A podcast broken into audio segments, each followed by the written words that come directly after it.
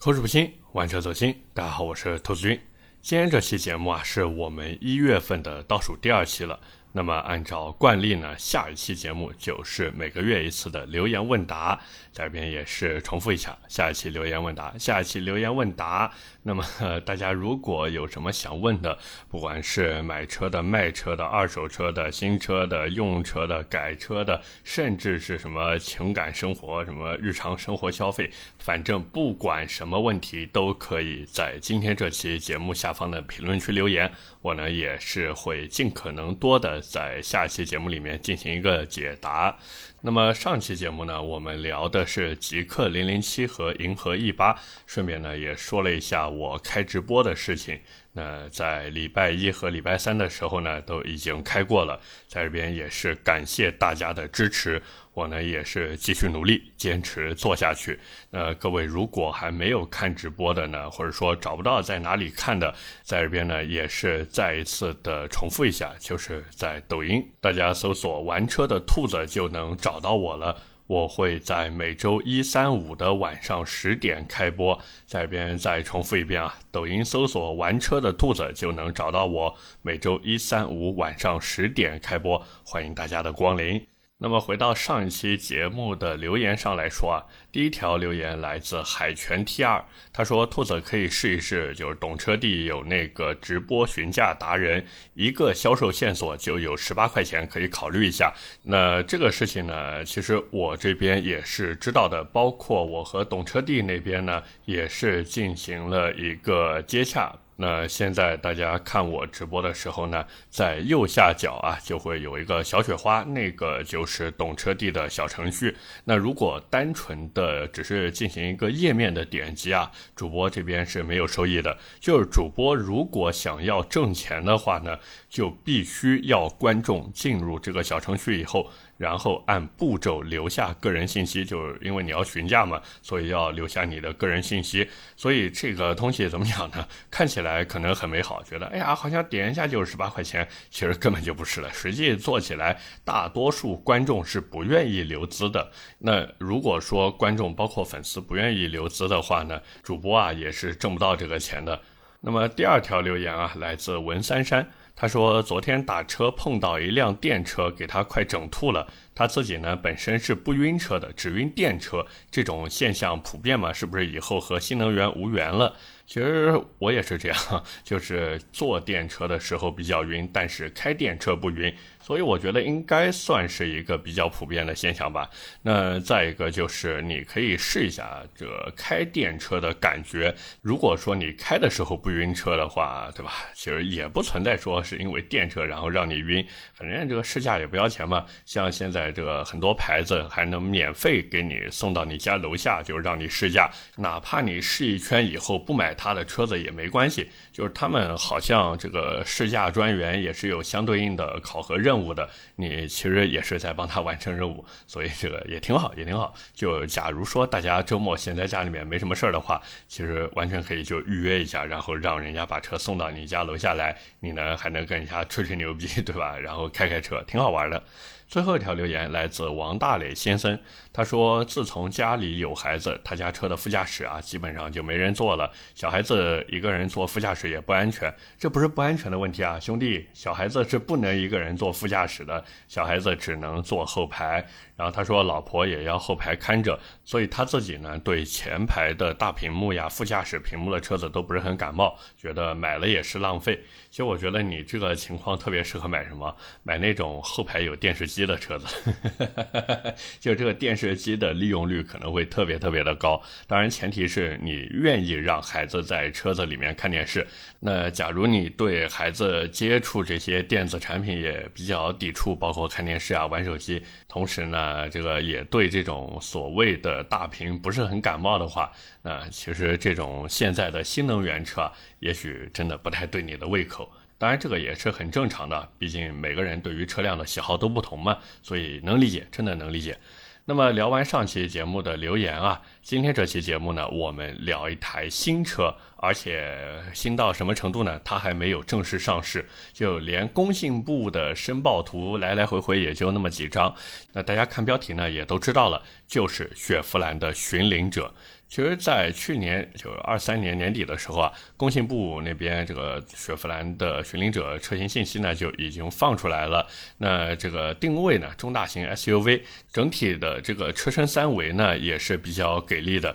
像它的这个 2.0T 混动版本呢，三维5197乘2021乘1803毫米。然后这个还有一个越野版啊，越野版呢长得比它再稍微丰满那么一些些，因为毕竟越野版本嘛，所以它这个该有的宽轮眉啊什么也都给弄上了，而且为了相对应的可能提升一些通过性吧，就改变它的这个接近角和离去角嘛，所以整体的车长呢短了五毫米。当然我是觉得这五毫米可以忽略不计啊，反正越野版三维也报一下吧，五一九二乘二零三一乘一八二九毫米。然后两个版本的轴距呢都是三千零七十二毫米，所以不要看它的车型定位呢是中大型，但是实际上它的整体尺寸已经可以说是一个大型 SUV 或者全尺寸 SUV 了。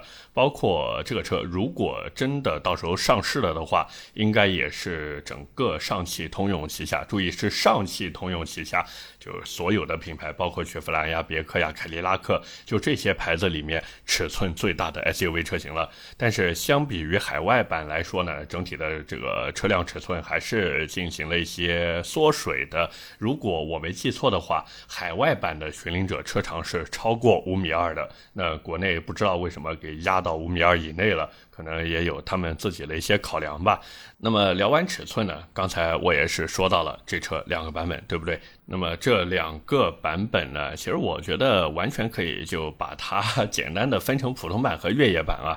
整体的造型设计呢，其实和海外版是差不多的。就是海外版呢，它有两个配置，一个呢叫 LT，这个其实就是普通版车型，然后还有一个叫 Z 七十一，当然也可以叫 Z 七一啊，它就越野版的一个造型。那普通版呢？这一次会有熏黑式的前中网，还有横幅式的前中网。那么越野版车型呢，就是一个蜂窝状的熏黑格栅，并且注意了，它还有红色拖车钩以及 AT 胎这些越野配置。所以，假如说我们说，假如啊，等这车正式上市以后，它真的给你原厂配上拖车钩了的话，那大家就可以再关注一下它相对应的牵引资质，好吧？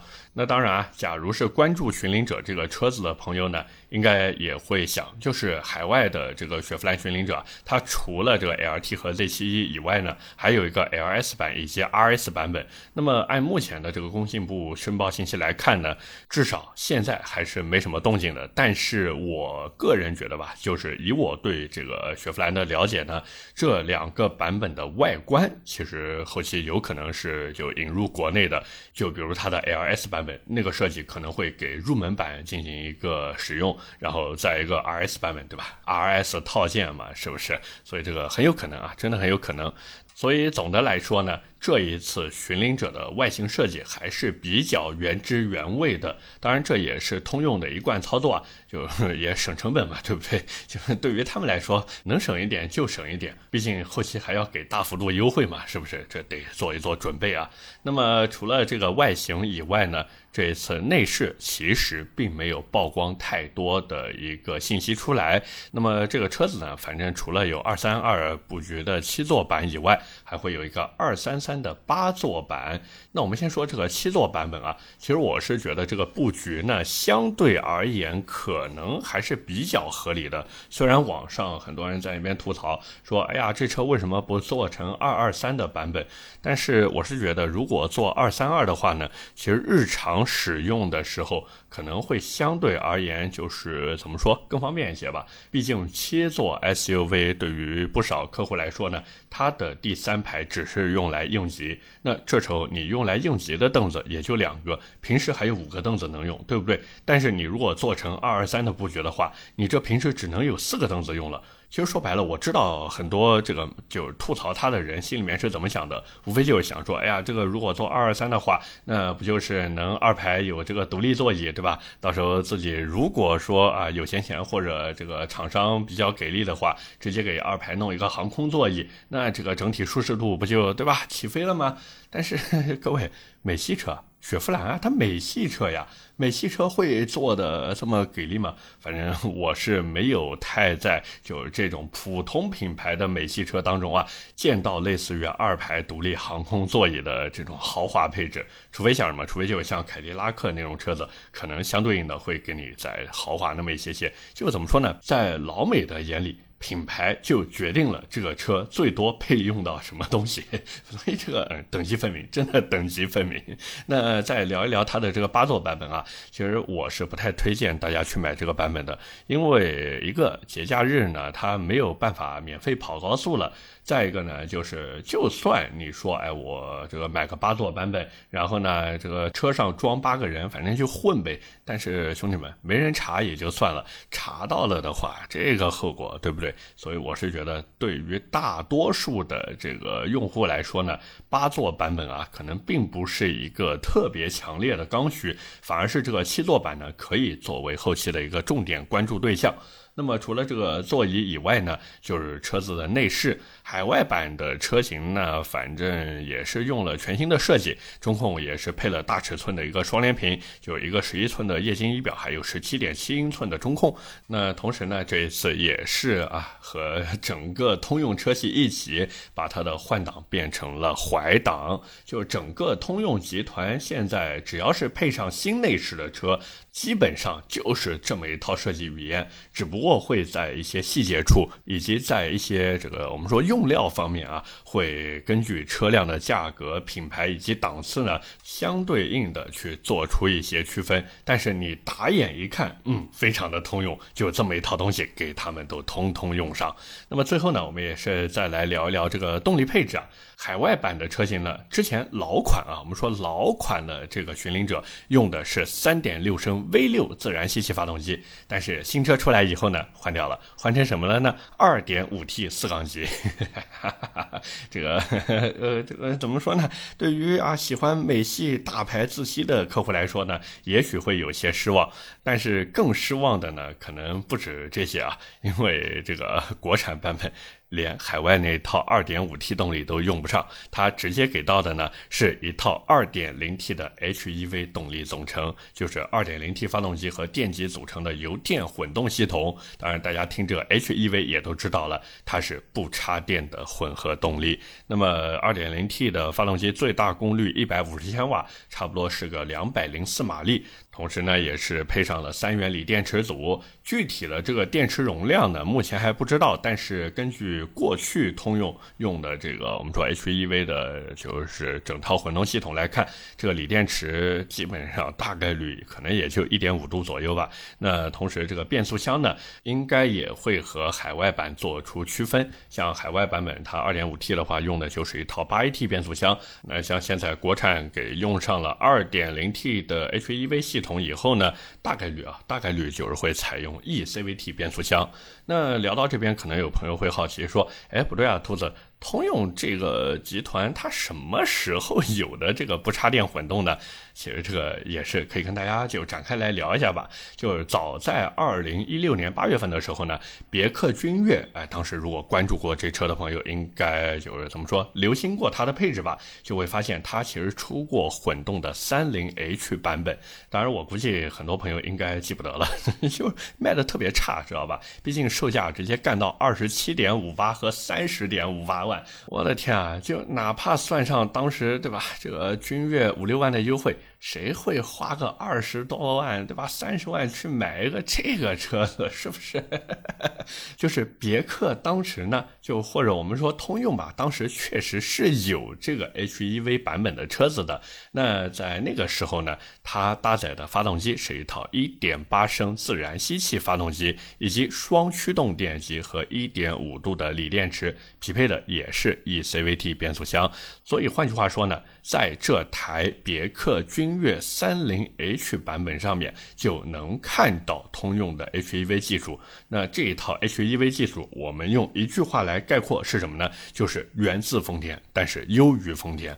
因为像通用用的这一套，通用用，哎呀，这好萌啊，跟那什么沈阳站站一样，是不是？就通用用的这套混动系统，就是别克君越三零 H 搭的这一套呢，它的整个工作原理其实和丰田的 THS 混动呢是一样的，但是也有不同点是什么呢？就是这一套通用的混动系统呢，它比丰田的第一代 THS，兄弟们注意，是比丰田的第一代 THS，也就是他们在一九九七年给普锐斯用上的那一套这个不插电混动呢，更先进也更完善。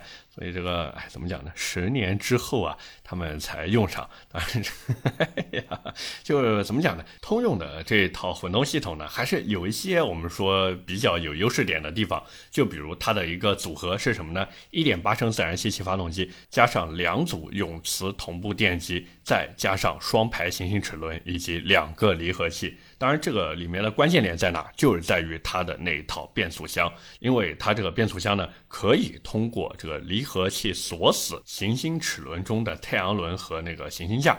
这样呢，就能改变动力输出的组合和路径。那这么一套变速箱在实际应用的时候，或者我们说它的这个理念呢，其实是和 AT 变速箱比较类似的，就相当于什么？相当于通过两套行星齿轮呢，去实现了三个档位的传动效果。这个其实各位如果再琢磨琢磨的话，是不是觉得和现在一些车厂用的三档 DHT 特别像，对不对？而这带来的好处是什么呢？就是档位越多。传动效率也会更高，像现在有一些车子，哪怕号称啊，我们这个亏电油耗，对吧，低到多少多少升每百公里，但是你让它只要去跑个高速，跑个一百二或者说一百一左右的速度，你让它跑一下试试看，你就会发现它的整体油耗会突然的暴增。但是像别克这种，或者呢是那些配了三档 DHT 变速箱的插混车型，你让这些车子去跑高速的话，那它的整体油耗其实也是比较低的。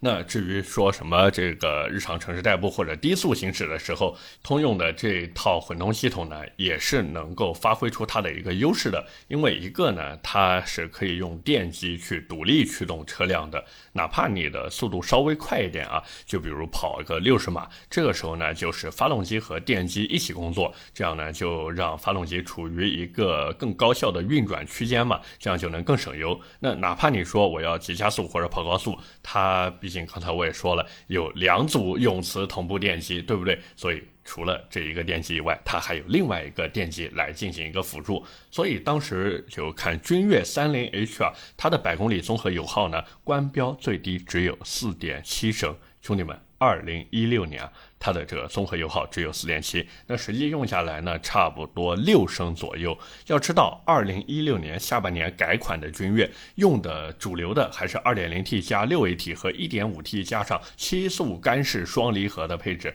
那这两个配置整体开下来油耗多少呢？二点零 T 版本实测十个油左右，一点五 T 呢，则是干到了八个油左右。说白了，当时这一套混动的别克君越是真的把省油两。个字刻在了骨子里面，或者我们换个说法，就是通用给别克君越用上这一套 HEV 混动系统，就只为了办一件事儿，就是省油，省油，还是他喵的省油。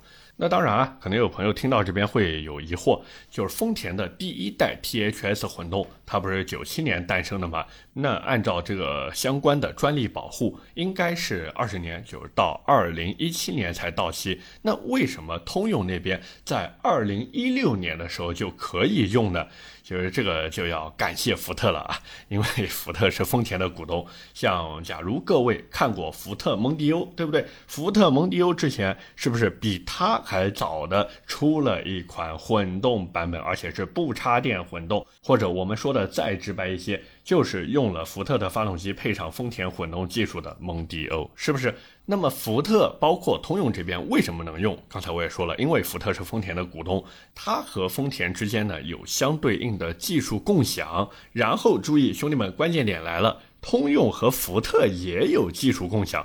就比如我的那台野马用的就是通用的第三代六 AT 变速箱，那这个变速箱有一说一，确实有点东西，就是它可以完美的适配横置和纵置发动机，而且也不再像以前那样，就是会变成金属搅拌机了。就整体用下来，除了有点笨以外，它的稳定性做的是真的不错。那再一个，举个例子，我的 CT 六用的发动机是通用那边的 2.0T LSY 发动机，对不对？但是这个车子它的十 AT 变速箱就是福特给他的幺零 R 八零，所以这么一说，大家就明白了吧？看似这两家美系车企是相互独立的，但是实际上早在很多年前，他们就开始抱团取暖了。所以呢，就由于这个福特的技术共享，通用那边想用丰田的混动，简直就是轻而易举。所以我极其的怀疑，现在的寻灵者这个 2.0T 混动，就是把福特锐界 L 上面的那一套混动拿过来，然后换成了通用自己的发动机。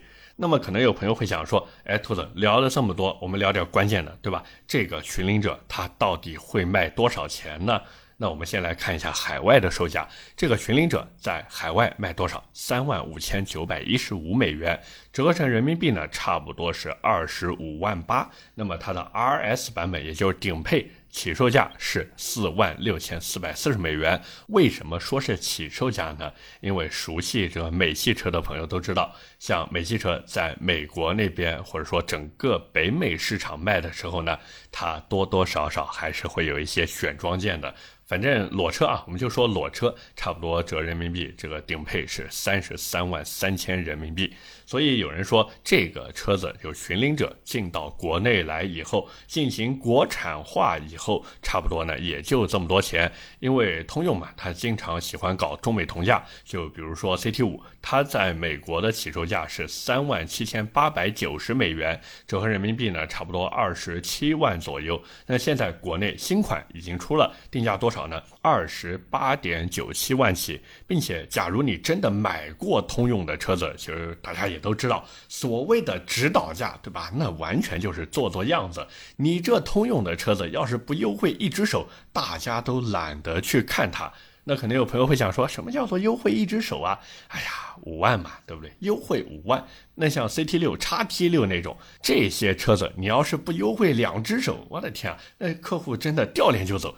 但是到了寻灵者这个地方，实际情况。反正我猜啊，可能会有那么一些些出入了。为什么这么说啊？因为这车在美国卖的太便宜了。那具体为什么便宜呢？大家看新闻去吧。反正这个海外起售价这一次弄得他们只敢定到了三万五千九百一十五美金，折合人民币差不多二十五万八左右。那么要知道，他们那边四驱的开拓者，因为是之前出的嘛，很久以前出的，很久以前定的价，都已经卖到四。万到四万七千美金了，那也就是二十八万六到三十三万七千人民币。那可是各位看看，国内的四驱开拓者才卖多少钱，对不对？二十六点四九和二十六点六九万，而且这个车子现在的行情优惠多少？三万左右。嗯，这个优惠大家也都知道嘛，你不优惠一只手，我为什么来买你嘛？所以还是卖不动。可是问题在于。现在国内的四驱开拓者也只卖这么多钱，那寻领者，请问怎么办？你要是真按海外的价格来卖，那这最后不就和开拓者价格差不多了？那到时候谁还来买你开拓者呀？是不是？那假如说他这个寻领者在国内卖的价格比开拓者还要贵？那大家又开始骂了呀！哦，你这寻灵者在美国卖的比开拓者便宜，怎么跑到国内来以后，竟然卖的敢比开拓者还要贵？那大家又不来买了。所以现在对于通用来说，真的太难了，以至于他们就只能拖着，然后呢再伺机而动。所以大家看，最近通用那边也是，就我们单讲雪佛兰吧。就雪佛兰那边，除了把寻灵者这个怎么说这个新闻啊给放出来以外呢，他们还把探界者的插混版本以及纯电版本的探界者给拉出来打酱油了。所以很多在关注寻灵者这车的朋友呢，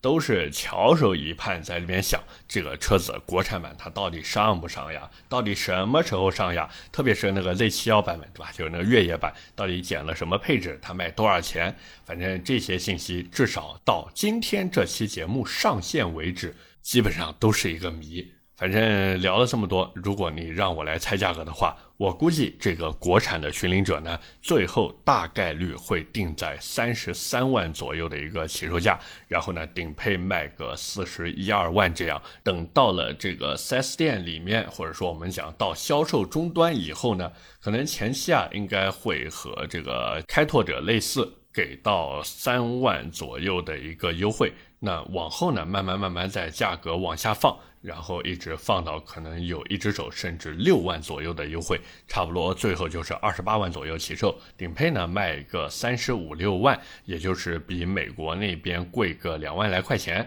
这样呢，至少它在国内市场里面，就我们国内市场，它不会影响开拓者的价格。那同时呢，也不会说让大家去骂的很厉害，说，哎呀，你这车比美国那边贵那么多啊，比北美市场贵那么多，你臭不要脸！你说通用的这个初心还在不在啊？大家都夸你是碗大料足、良心美系啊，结果你就给我来个这。反正我是觉得大家可以放心，通用那边还是有明白人的。而且要知道，对于整个通用集团来说，我们国内市场已经成为它的第一大市场了。